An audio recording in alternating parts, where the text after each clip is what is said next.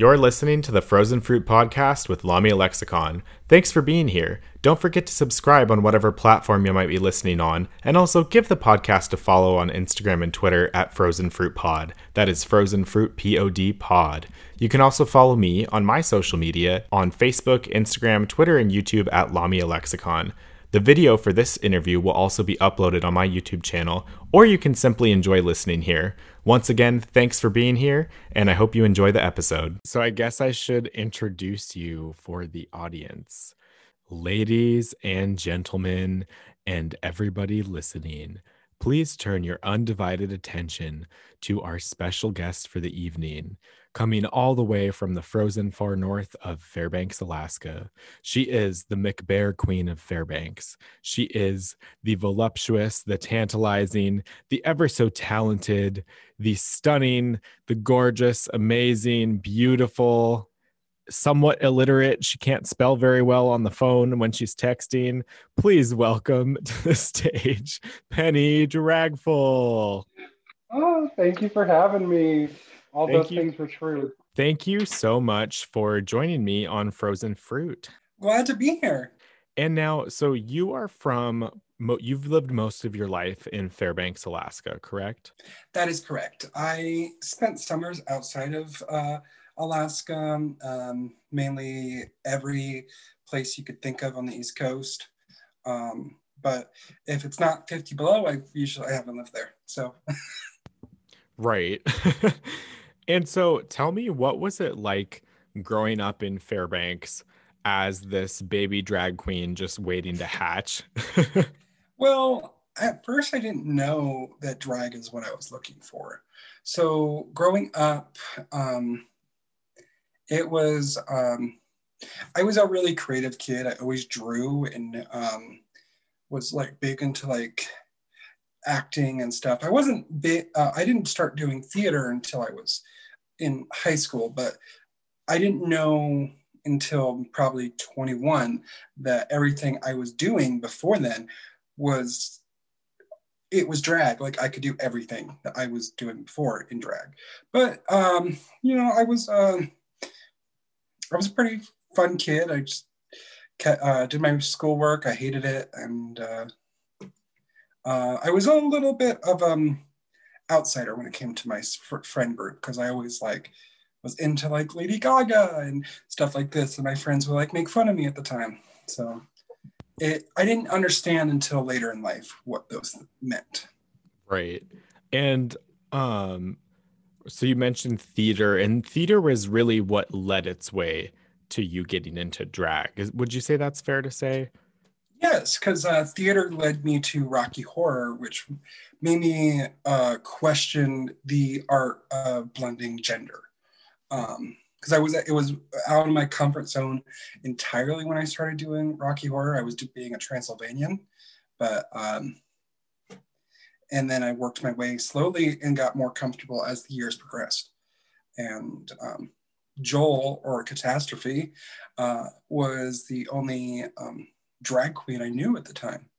So, and every year would do be Frank-N-Furter here in uh, Fairbanks. And so tell me, because I think a lot of people don't know how much of a large event and tradition Rocky Horror is in Fairbanks. So tell me about um, the Fairbanks Rocky Horror. What is that like? And um, participating in it versus audience versus being in it. What is what is that experience like? It is like the biggest, I would say, the biggest thing this town does for queer stuff. We don't really have a pride pride event that we do. We do pride shows and stuff like that, but Fair uh, Fairbanks, the entire queer community come out and celebrate this weird, really bad, but also fabulous movie that is Rocky Horror. And I've done it, I would have to say, seven years now, I want to say. Geez, It's been a minute. that's a long time. And so, what um, roles have you done in the production?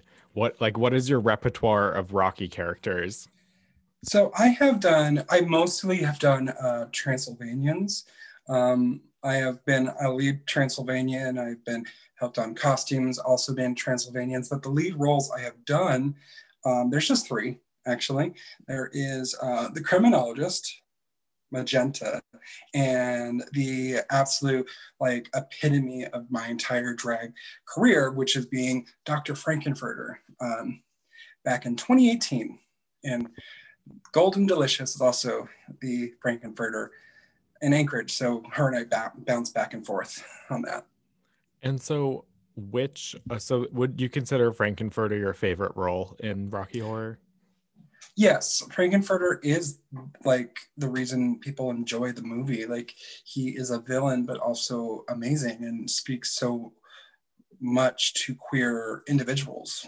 Absolutely. No, I, I like couldn't agree more. And it's it's funny that a small town like Fairbanks really gets its freak on for Rocky and turns out because I I did not know it was such a large event until participating in it and um you know checking backstage and like peeling back the curtain and being like oh crap there's like 500 people out there in the audience. And i oh, was not expecting that.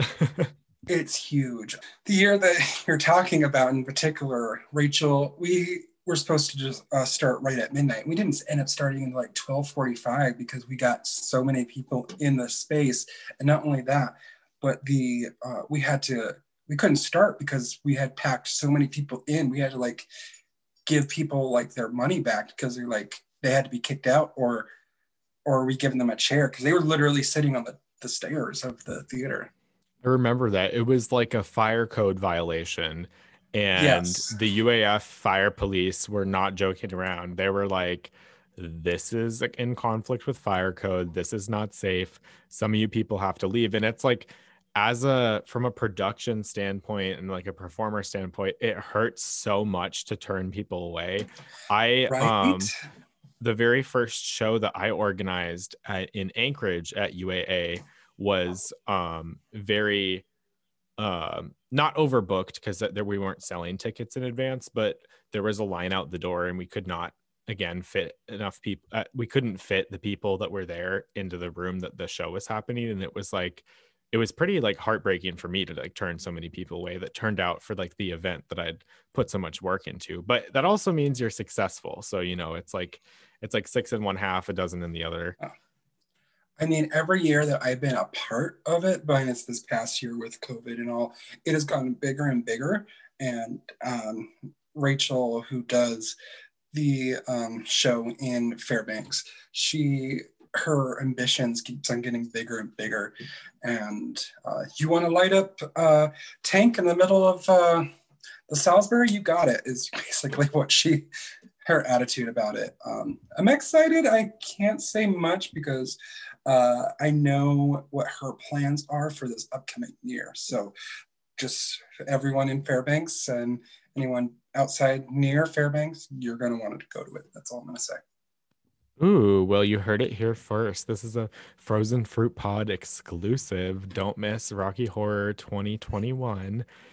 And so we okay, so we've talked about Rocky a lot now, but what was what was which I mean, we could literally do a whole podcast about Rocky and like analyze that movie. I that movie is so interesting in so many ways. I think that would be a good I I think that I would do that. Invite um Gigi or Gigi Goldie and uh, Vivisection into into that conversation. They have a ton of stuff to say about those characters. That character. So tell me about finding your way to drag in Fairbanks. What piqued your interest? What caught your attention? And how did you actually get from you know being interested in it to actually being in on the stage in Fairbanks and yeah. So, like that. I said, it was with Rocky, but um, Caravan of Glam came to Fairbanks the first time in 2015, and that was the first like actual drag event that I have ever been to, and it was eye-opening and like amazing. I saw these amazing men in these fabulous garments that they made themselves too, uh, doing not just beauty glam, but like different types of queer art artistry and it just it mesmerized me and drew me into the art that is drag. And then we actually um, had a performing group in town called house of ursa major that i used to go to their shows every every month um, leading up to um, every month leading up to the fall of 2017 no 2018 2018 i kept i was going to their shows every year um, for every or every year every month uh, for a good while. And so seeing these uh, three beautiful drag queens do this every month they made me excited. And i was also watching like i'm part of that generation that watches like rupaul's drag race. So i was just like pick and choosing. And i was at home in my very first apartment like in my bedroom with a hand mirror trying to do um, do drag with the makeup that I had. And girl, I tell you, it was not good. well, um, I mean, I think that's kind of a given for most of us is like, you know, your first couple attempts, they're not going to be, you know, the end all tea. yes, uh, exactly. But um, it, I didn't start performing until this, that summer when um, there was the Fair, uh, Fairbanks Golden Days event, and PFLAG did a partnership with Michael Bartels, who does stuff with the Court of Alaska, um, the Fairbanks branch. He had a competition drag show, and like four of us uh, performed, um, and I performed some uh, Once Upon a Time evil queen number from the musical episode of that show. And it was did not know it was a competition until like the end. So i was like oh that's awesome. I'd love to i love this. And then um, a little gay boy drag queen um, who also started on the same day came in and had no wig no pads just came with uh, busted makeup and um, some high heel boots and vogued and did a hundred death drops. And who do you think won? um, God, I hate little gay boys, don't you? I mean, they're the worst. But uh, that queen ended up being one of my one of my favorite drag queens to perform with, and stuff. And we actually did a couple numbers together. Uh, you all may know her as Envy de la Flor. So we were, we always started with a feud. Lovely. Well, that's, yeah, it's, it's so funny. Like that your story is literally an outdoor show, you know, like in Fairbanks, Alaska. It's like not, it's definitely not the in typical a in a driveway. It's not like the typical first gig that someone would have. And so so you you then went on to become a regular performer in the Fairbanks shows. And how would you describe the Fairbanks drag scene over the last couple years and your experience as a performer in Fairbanks? So it started off being um, I would I've always liked to categorize like different style drags like cliques in high school. And early House at Ursa Major when I was performing was like the goths. We had the front runner for Fairbanks was a someone who called herself a twisted Stepford wife and a literal uh, drag monster um, creature who would do weird makeup and make masks. So um, I would say it started there, like being like the goth, but I think it's grown into something different than that. I think we have a, a variety of different styles of drag. We have a Broadway performer, we have um, a burlesque style um, performer. We have the we have different styles of horror. Uh, Grimm does a um, I would say Hellraiser style of horror. I do I take inspiration from like 80s slasher films um, and 90s slasher films. So it just literally we have it all. I think for me that's one of the really interesting aspects of drag in Fairbanks is that like for a very small very I mean I can't underscore very very very small drag scene there's a lot of diversity within the styles of drag and within the interests of the performers and I think that really kind of speaks to like the creativity of um I mean I kind of I kind of see being from Fairbanks myself I kind of see it as like the sort of thing that keeps us sane during the winter, you know, when it's like super Oh, cold outside. it's super dark. Like we're all just sort of like in the zone with our projects and our like ideas. But I mean, I don't know. I mean, well, I guess I do know. I mean, you're the one who's done like 200 days of drag in a row. And It was um, it was 100 days, but that actually is um, that 100 days of drag actually got me a big name in in Fairbanks and actually got me my spot in the House of Ursa Major. So and so what did a 100 days of drag entail for those who might not be familiar? um, it is doing a 100 continuous different makeup looks for you guessed it, the 100 days. So you mean to tell me that for 100 days you sat at home and spent two to three hours on your makeup, two to three to four to five to six to whatever it was per day for 100 days? Yes. That is that is an insane commitment. And what type of growth and like changes did you see in your style like over that time period? I feel like it, it polished, it got a little bit more polished and uh, my ideas were coming through more at the end of the 100 days. When I started doing drag, I feel like with everyone, um, we do like these giant cat eyes and um, try to go from there. And so throughout my drag makeup process, it is de- definitely moved from not just that look. I can do that look, kind of doing that look right now, but um, but I can go and do different things, and it, I got to practice like different special effects things I've always wanted to do during that hundred days. It was um, it was definitely a journey.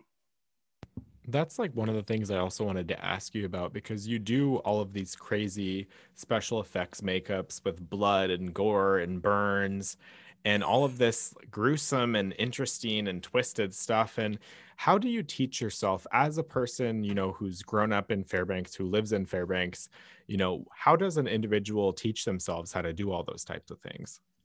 Lots and lots of YouTube videos. I watch uh, multiple different FX uh, artists on YouTube, and I feel like that's how anyone else in small towns learn how to do it.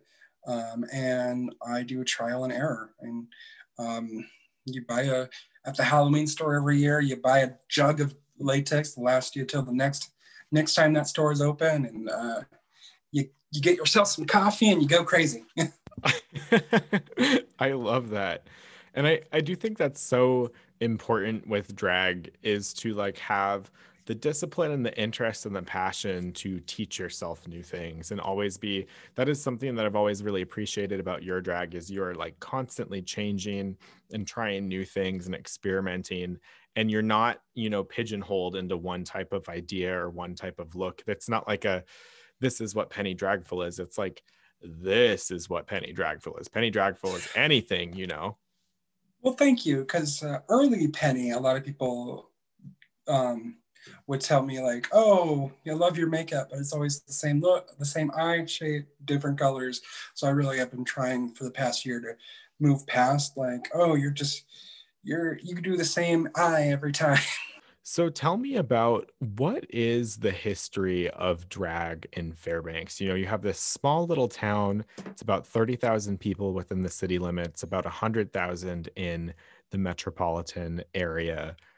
What how long has drag been going on in Fairbanks and what ways has it um existed? So I believe I'm not 100% sure how long it's existed in this town. I've done my own math and like trying to figure it out.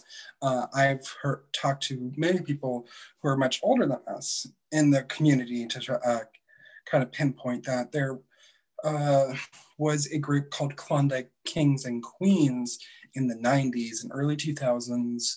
Um, and they had their own drag performance space and I guess that kind of got shut down and stuff. Um, but then the Court of All Alaska has always been like the key thing in in Fairbanks, to my knowledge. So just to clarify, you're talking about the the Imperial Court? Yes, sorry, I did. Um, the Imperial Court of All Alaska. Um, my, my I, I forget people don't know what I mean when I say the court. I, I mean, like just two drag queens talking to each other. We know what you mean when you mean the court, but you know, to a viewer, they might think that we have like a court date or like a parking ticket we got to take care of. I actually got, I actually have jury duty tomorrow. So, oh no. no, no, no, I'm joking. Oh, okay. I was like, I thought that was suspended because of COVID. Shit. Well, Uh, so carry on. The I mean, Imperial Court could- was a key. So oh, here's here's how I'm gonna fix the judicial system. You put everyone on these screens like we're doing right now, and you put their uh, monitors in the jury uh, space, and then that's how you do jury duty during COVID. and then they just, you know, like vote them up or down. Done. It is what it is. Everyone go home. Done. See, Yeah, they I should mean- handle. They should hire drag queens to just run the government. Things would be done. I feel like that would I feel like that would work more um, than how it's been going right now. So I mean, everything would be held together with duct tape and spirit gum, but we'd get it done. I feel like that's how things are being held right now. you could be right So- about that. Um, and I have no business being in charge of any type of government. So um, well, so speaking of government and the court and the Imperial Court of All Alaska, you were talking about the history of Dragon Fairbanks. Yes. So uh, for so towards the end of like I don't know when, but I'm guessing like mid to late two thousands, early to, uh, 2010s, there was no drag in Fairbanks at all. Um, they would always do the occasional like event uh, every now and then, but um, that's from what I gathered from everyone else, that's the chunk of time that there was no dragon in this town. And then the House Ursa Major happened, and that's when everything kind of started booming again. And now um, well, here we are. It is really interesting the way things ebb and flow and like different groups form and then break up. And, you know, you've been a consistent part of the Fairbanks drag scene the last couple years, not couple years, but last, I think you've been doing drag about five years, right? Would that be correct? oh, not yet. Not yet. Um, I'm coming though. up on my four year anniversary of drag. Okay. Well, what is the audience like in Fairbanks, Alaska? I feel like they're a little harder um, than most drag. I've only performed in one other town, um, but I feel like you have to really like they they won't cheer for you if you're just going to do a simple like number. You have to like wow them because I mean this town is like cold, desperate, and so they need the wow factor a lot of the times. Is how I feel. Right. So they're not just going to be impressed by walking out on stage and standing and lip syncing and looking good. They want like an experience. Yeah, and that's how I would uh, categorize the audience members. Um, at most shows I've been to, the more um, the more, more memorable you are, the more people are going to talk. I mean, people still talk about me put, throwing white chocolate on my body two years ago. So Tell me about what would someone expect if they went to go see Penny Dragful at a drag show because you do have a unique style and you like using lots of props and really like giving the audience a full experience. So tell me about your inspirations and what you'd think about when you're constructing a performance. something Vivisection told me when I was starting out, who Vivisection and Bianca Fusion are kind of like my drag mentors. I don't really have a mother, but uh, Vivi- Vivisection told me, What is the story you're trying to tell? And I didn't have a story. I was just going to do a drag thing. And then um, they told me that I need to think about that and the concepts and the themes would come a lot more easier. And ever since then, they have. Like, I've always had a story to tell. And a lot of my drag is inspired by uh, Tim Burton films and slasher films of the 80s and 90s. Like, I like looking like either a monster or that like girl that gets slashed at the in the beginning of the movie. Like, I love that. And it's it's so interesting to see like the inspirations in all of your performances and stuff. And you've done I've seen you do numbers where you're like a cannibal like carrying around the parts of their like husband. I've seen you do ones where you're like eating dollar bills and you know doing things to freak out the audience and pouring things Pre-COVID. on yourself. pre-COVID, exactly. We should all predicate all of this with pre-COVID. But I mean, I, there I may not be doing some of those things anymore, like eating dollar bills. But if you go to a, dra- a penny dragful show, you're going to see me getting weird, um, being gross a little bit, um, or being like funny and beautiful. It's, it's uh, you never see the same thing twice for me. I want to say, um, not to toot my own horn. And for you, the look is very important with your drag. You're always doing a different look um, from head to toe, you know, different makeup, different wigs, different clothing. And so what about that, you know, is that a, is it do you condition yourself like are you like I need to look different every show or is it just sort of what's your drive with that? I feel like it enter it's enter- more entertaining if I look different every time and I don't want to bore myself. And um I've done the look cute like now, how can I improve from that? Is my thought process. Well, and I think you touched on something that is pretty interesting, which is that with drag, you're not necessarily only performing for the audience, but it also is, you know, an act of self expression. And you're also not performing for yourself, but, you know, it is kind of like, it's almost like self care in a way, like the expression and like the artistic license with drag and do you find that with your drag is it is it personal when you're when you get on stage or when you're conveying something oh yeah when i lip sync i like to be in that moment and give emotion uh, and whatever i'm feeling with that song or inside what kind of like personal angered uh, feelings I have. I like to express that and channel that through lip syncing. Touched a little bit about it, but what has COVID been like how has COVID impacted you as a performer and as a drag queen? What was, you know, how have you handled it and what in what ways has it changed the way you approach drag? So, I mean, with the digital shows, um, well, first off, when we started the COVID stuff is also when an up and coming uh, group in here in Fairbanks that I'm a part of, uh, Klondike Drag happened. So we never got that chance to do an actual in-person show. So, um, which was kind of a bummer, but um, we kind of we grew, and ever since COVID happened, it's it's been isolating, but it's been nice because we've been I've been focusing on shows and like creating these digital numbers and stuff like that and helping produce these upcoming shows so it's it's been okay.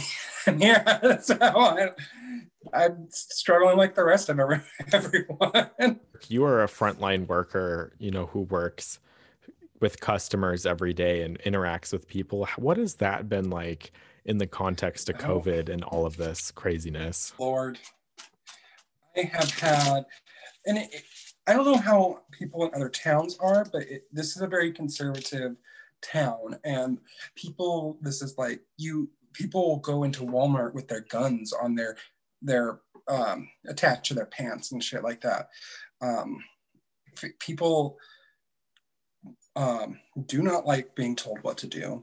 People want what they want, and if we don't have what they want, they get angry.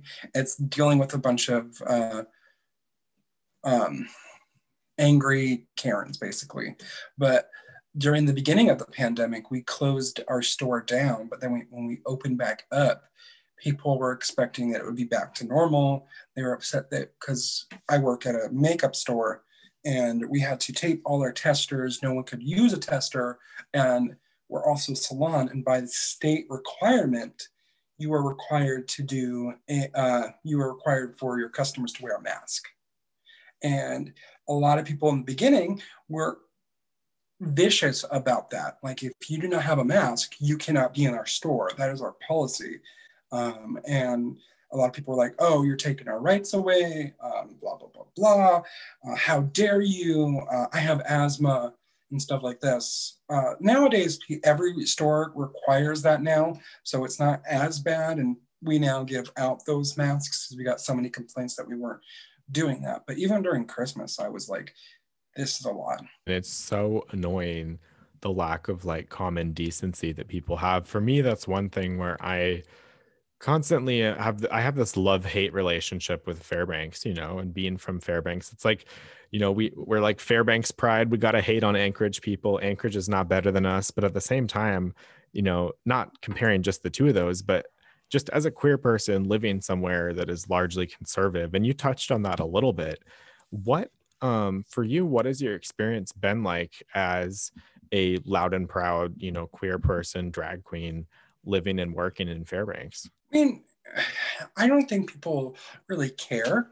Um, I have had the haters like say stuff to me, and it has bothered me a few times, but not not to the point. Like I have gone to even pre-COVID, I was going to Walmart in full drag, and that's just like, oh, it's just another character you see in Walmart. I think I've noticed people be more aware of my appearance down when I would visit Anchorage.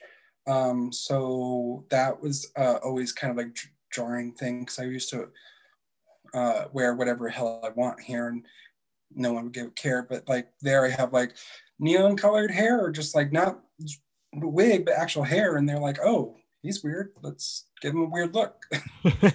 you know, that's so funny. And oh my gosh, if I think I think if there's one thing that you could put on a poster to market yourself, it'd be Penny Dragful, another character you might see at Walmart. I love that.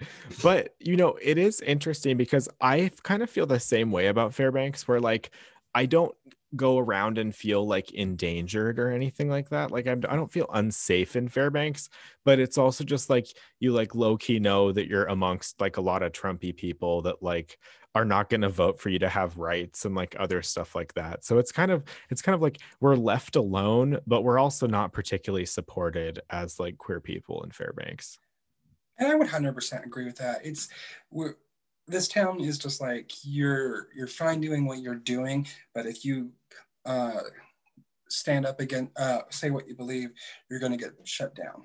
I think that is a really interesting take. And you and I have both been around for situations where um, not partisan Republican versus Democrat type of things, but where people with different ideas have in the performance community have really been at each other's throats and very vicious to each other and you know downright nasty on social media and you know on, in person. And it is kind of shocking sometimes how much conflict can exist within a small community but then again oh, 100% i don't know i mean do you want to comment on any of that or am i just um, fishing?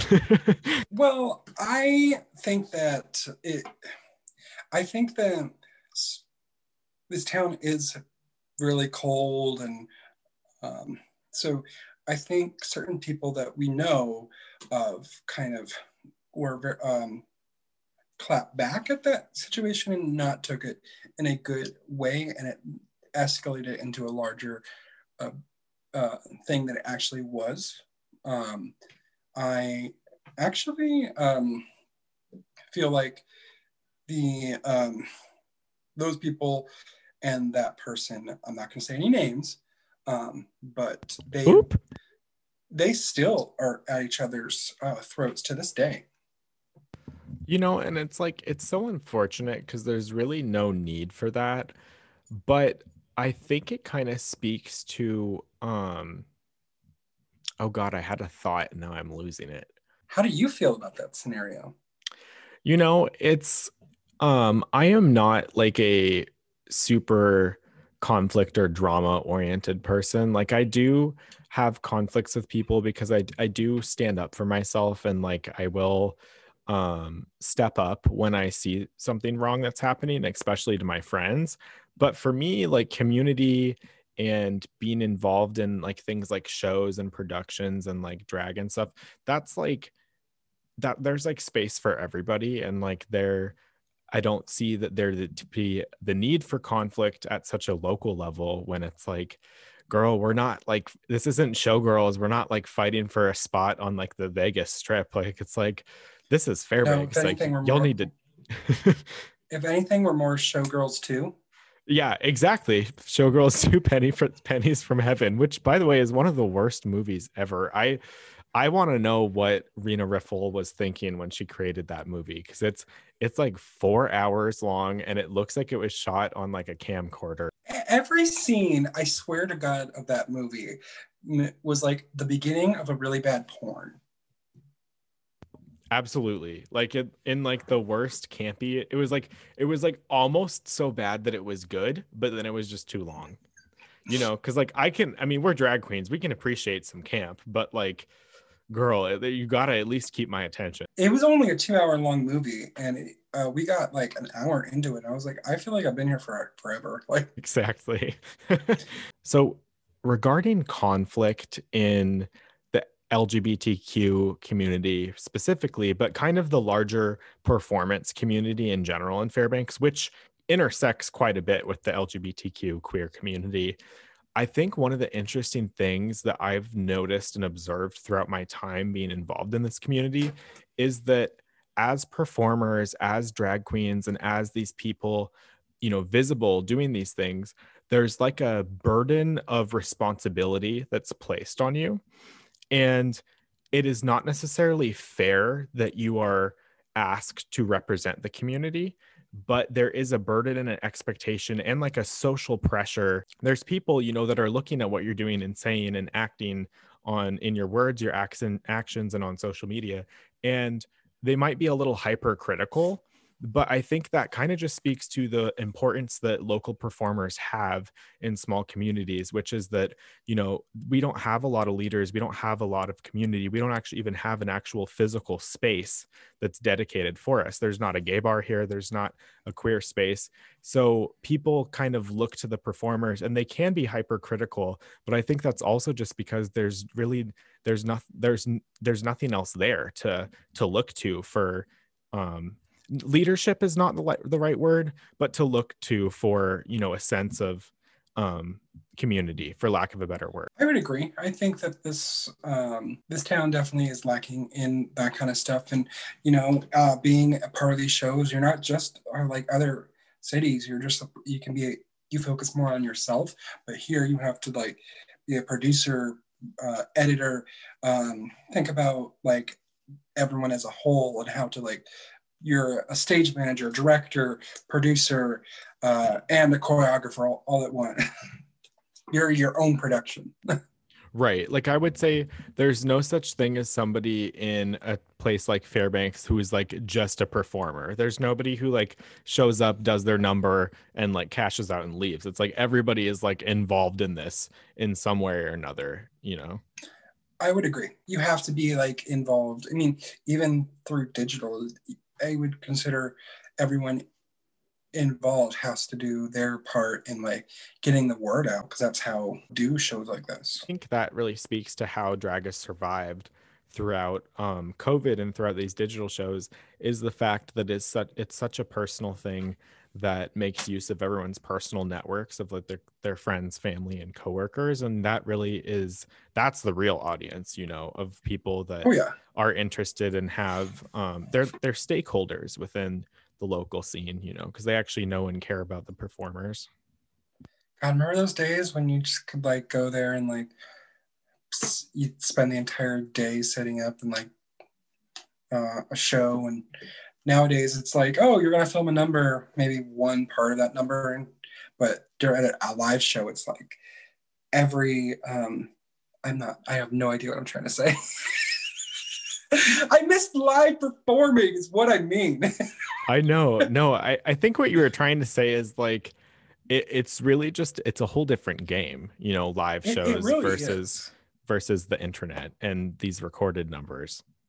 I mean you're you're you have to think of for me, I was like thinking of makeup that would work for every part, every one of my looks, um, and think that, and then go backstage, rip off the wig, throw that stuff on, and by the time I am finished, I have to go back on stage. Where here, I'm like, oh, I can do a visual thing where I can film this look with an entire its own entirely thing, and then I could go and do this other thing on another day. Exactly. And so there's both like pros and cons of it because you can space it out and, you know, work at it at your own pace. But then also, I personally kind of feel like to do digital drag well, is more work than doing in-person drag well but you know it's it's it's, it's, a, a different, different kind of dynamic and we have some performers in this town that are like starting out and god bless them they are um they don't know eh, they never really got the experience of an in-person show. So all they know is the digital life. So isn't that funny? There's a whole new generation of like covid baby drag queens. And it's kind of like i think like pre people used to you know call like the social media girls or like the miss fames or like the whatever's like the the people who predominantly did drag on social media and didn't really perform. They're like you know the internet queens. And now it's like the internet queens got the upper hand with covid you know because it's like they I was already just knew gonna say i feel like and it's funny because in this community and any uh, community i've seen there are certain performers that um, have tried digital drag and it wasn't their tea so they had they're just waiting for things to go back into place if they ever do. But there's also performers that have thrived with um, digital drag and it's actually it's wonderful to see how um, the variety of people actually thriving through um, this platform. I think one thing that's kind of cool with it is like um a large part of drag success is like relationship building and that's both a good and a bad thing because it's like you can i mean like it's very important for performers to be nice and courteous and polite to like pe- you know people who they meet audience members or people they might you know connect with and build connections so that you know you can get gigs. Like i mean basically what i'm trying to say is people have to like you to want to work with you. There is an aspect of like popularity contest with drag where it's like the girl with the most friends gets the most gigs and digital drag has kind of flipped the script a little bit to where it's like maybe you don't maybe you're not the most popular in your local scene but you have a lot of internet friends and you're getting all types of gigs all around the country or all you're in all types of digital shows you know? I agree with that 100% i feel like um, networking for if you're a drag queen you have to network. That's just that's just the real tea. Um, you have to you have to be um, you have to something Frieza DeLust taught me about being a network is you have to think about the audience as much as the performers. And live performing you would have to like you uh, in during intermission i saw that bitch at shows like talking to the audience making sure that they were like having fun and taking pictures with them and then uh, in an entirely different look. So stuff like that um, i definitely think a lot of performers have to think about. But with the digital platform, it's an entirely different strategy because you have to, the only thing that people know of from you is your quality of your video. So if you have a good quality video and know these people, you're going to get in other shows. Right. No, it's it's so different. And it's it's it's interesting. I think what you said about networking is like so important. And it's like that's what a lot of you know baby drag queens and new drag queens don't understand is like it's not like you're gonna show up on the scene and like you know oh i'm the prettiest and like i'm like you know the thinnest or whatever. It's like girl no like you you you have to pay your dues and you have to build relationships with people. And there's a lot of trust in drag. There's trust that you know that you're going to show up and you're going to commit and you're going to hold pull your weight in the show there's trust that you're gonna 100% there's trust that you're not gonna go out on stage and embarrass you know the, your performance group because you know there's different things you can do to really upset or offend an audience. There's ways in which you can behave that are not really appropriate for certain situations and you really have to gauge quite a bit about that. I think what's funny about drag is that drag is kind of seen as like debauchery and like sort of this like crazy thing and like this whatever but you really do have to have a solid head on your shoulders in order to thrive in the different weird environments that drag will put you through. Oh 100% i feel like drag is going in a different direction because of shows like dragula and rupaul's drag race and other kind of shows like that. It's like sports events now but um I know, right? There's like so many different countries that with coming out with their own drag race seasons now that I'm just like, I can't keep up with this. This is ridiculous. Drag meant is, like I said, changing. Um, so a lot more people are uh, more accepting when it comes to drag nowadays. I feel like than they did back in the day.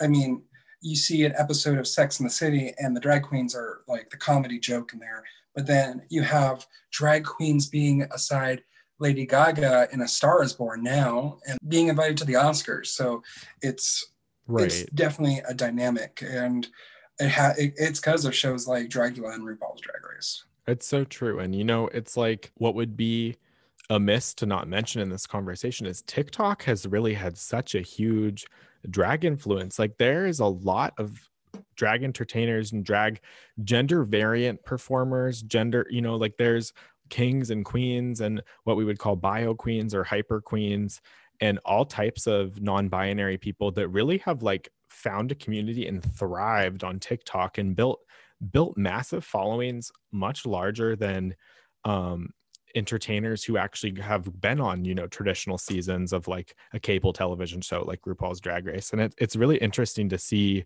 the change in the online community. I enjoy watching a ton of those uh, uh, videos uh, while I'm in the bathroom. So, you know, it's that's where you get your little community update when you're on the toilet. yeah, I get all my updates on uh, the newest Barbie trend with Scarlet Crypt and um, I know. No, I mean like Scarlet's a good example of like um I think thriving. Scarlet she is thriving. She has something crazy like 30 30 plus thousand, 40,000 followers on TikTok. I don't even know. It's insane. I'm almost up to a thousand myself and I'm like, holy shit.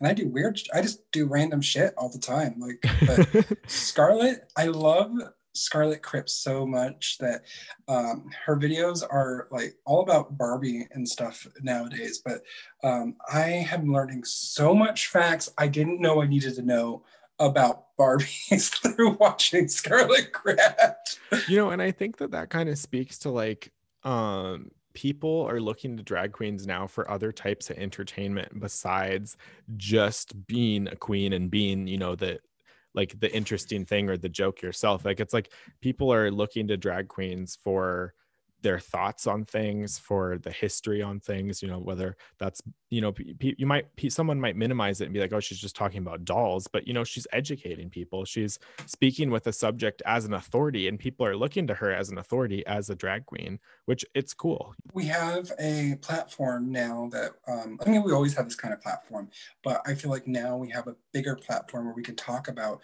certain things um, like we are being a comic relief for people. We can have a message uh, to tell people and, or like educate people on history or dolls or american horror story.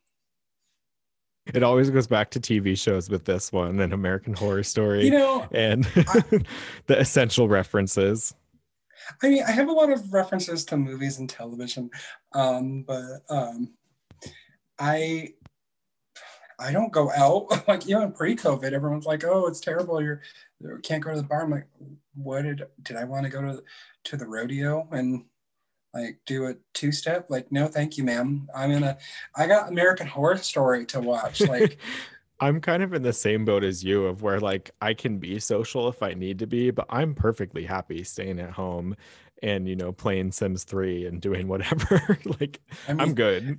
I mean I've always kind of been that way. I've never been that the I've been a social butterfly and doing like stuff, but I feel more comfortable being social when it comes to like a show that I'm a part of or um, stuff like that. I've never like gone to a bar and got wasted and that kind of like speaks to like my childhood too because I grew up with uh, alcohol being kind of a negative thing around my life. So um, I guess that's kind of uh, been been me. I, I never like I have there are like I count how my hand how many times I've gotten extremely drunk.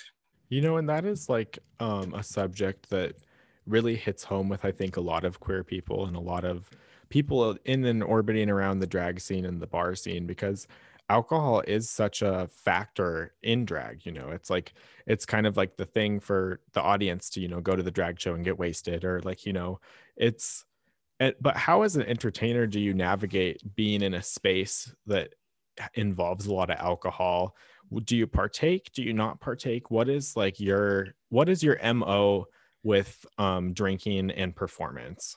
I would i always have a rule of one drink per show usually a bar will have, and this also adds to my addiction, but I actually have an addiction to soda. So, um, bars will give out soda for free usually. So, everywhere I perform has always given me a free soda, but I always like, there's always that free drink that you get with your performance, at least here in Fairbanks. Um, but I would do one drink and then uh, take a couple sips throughout the day, but always have that soda or tea um, with me. So I've seen people get really sloppy drunk at uh, shows, and it's just not cute. Right. And it's like, I've never known you to be that queen that has a couple drinks too many and is suddenly a mess. Not in public. Not in public. she keeps it cute. Well, um, Penny, thank you so much for joining me. And is there what um t- I guess I, I don't want to let you go because it's we're having so much fun chatting, but we have been talking about an hour now. So I guess before Oh, we really? as we wow, it doesn't even feel, it feels like we just started. I know, right? We can blab forever. Before we let you go, what is on the horizon for Penny Dragful and what do you have in the upcoming future that we can look forward to? So I am moving on up and out of this small town. Not that uh, that it's a bad town. It's just I feel like I've kind of grown too comfortable in this town, and so I am moving to Anchorage, and I'm going to see how things go there, and really just try to push myself to be a better performer. I think this is the first time I've actually said this publicly. I know. I think this might be a Frozen Fruit Pod exclusive announcement. Penny Dragful is relocating to Anchorage, and we are going to be so sad to lose you in Fairbanks, but we're wishing you all the best. And I mean, you really have done almost everything there is to do performance wise in Fairbanks. You know, you've done, you know, you've done theater, you've done Rocky Horror, you've done cabaret shows, you've done burlesque stuff, you've done things at dive bars, you've done things at theaters. So you've directed, you've I've produced. directed. Um, I've um, I've sat with uh, this other drag queen at, at a bar called um, Myrna's Marlin and gotten really drunk and uh, played burlesque bingo. I don't know what drag queen you could be referring to. It's definitely not this one. Uh, favorite moment is when you and I were just sitting there shouting at Rachel and Rachel's just shouting at us again, but she has the mic, so why is she shouting? oh my god, I know. And for an audience of like eight people that are there, Eight people. eight people, 30 below, and we're like, okay, this is what it is, but we're gonna make it fun. if you're performing at the Marlin with th- this one, you need a duck and cover because she will throw hard candy at you. well, I am so excited to see what Anchorage brings for you with your performance and your drag. And, you know, it's going to be, you know, Fairbanks won't be the same without you, but you're going to, you know, you'll be back, I'm sure. And you're always welcome to come back. I'm not. I yeah, I I'll be back eventually. It's not like Yeah. I mean, I'm not gonna be permanently coming back. But. Right. I meant that you'll, you know, you'll find your way back to us and you'll pop back up to visit when you can. And Anchorage is really not that far away from Fairbanks. We like to pretend that there's a huge divide between the communities, but it's all Alaska, you know, so we're all in this Yeah. together. It really is. I mean, it's only like a six hour drive away. So And that's the most Alaskan thing you can say. It's only a six hour drive away. unless you get stuck in Iditar- Iditarod traffic like me and Nick last year, um, no, we- it man. turned into a 10 hour drive from Anchorage. It was not fun. For real.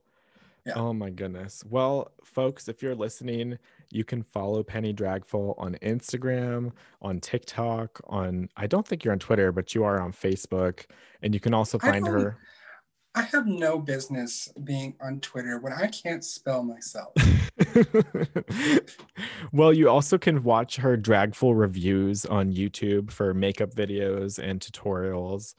And Penny, thank you so much for joining me this evening. It's been lovely to chat with you and catch up with you. Yeah, it was so much fun. I miss you here in uh in this cold, dark city. Of ours. Once again, thank you so much and have a great so night. long. Farewell. Alviter saying goodbye.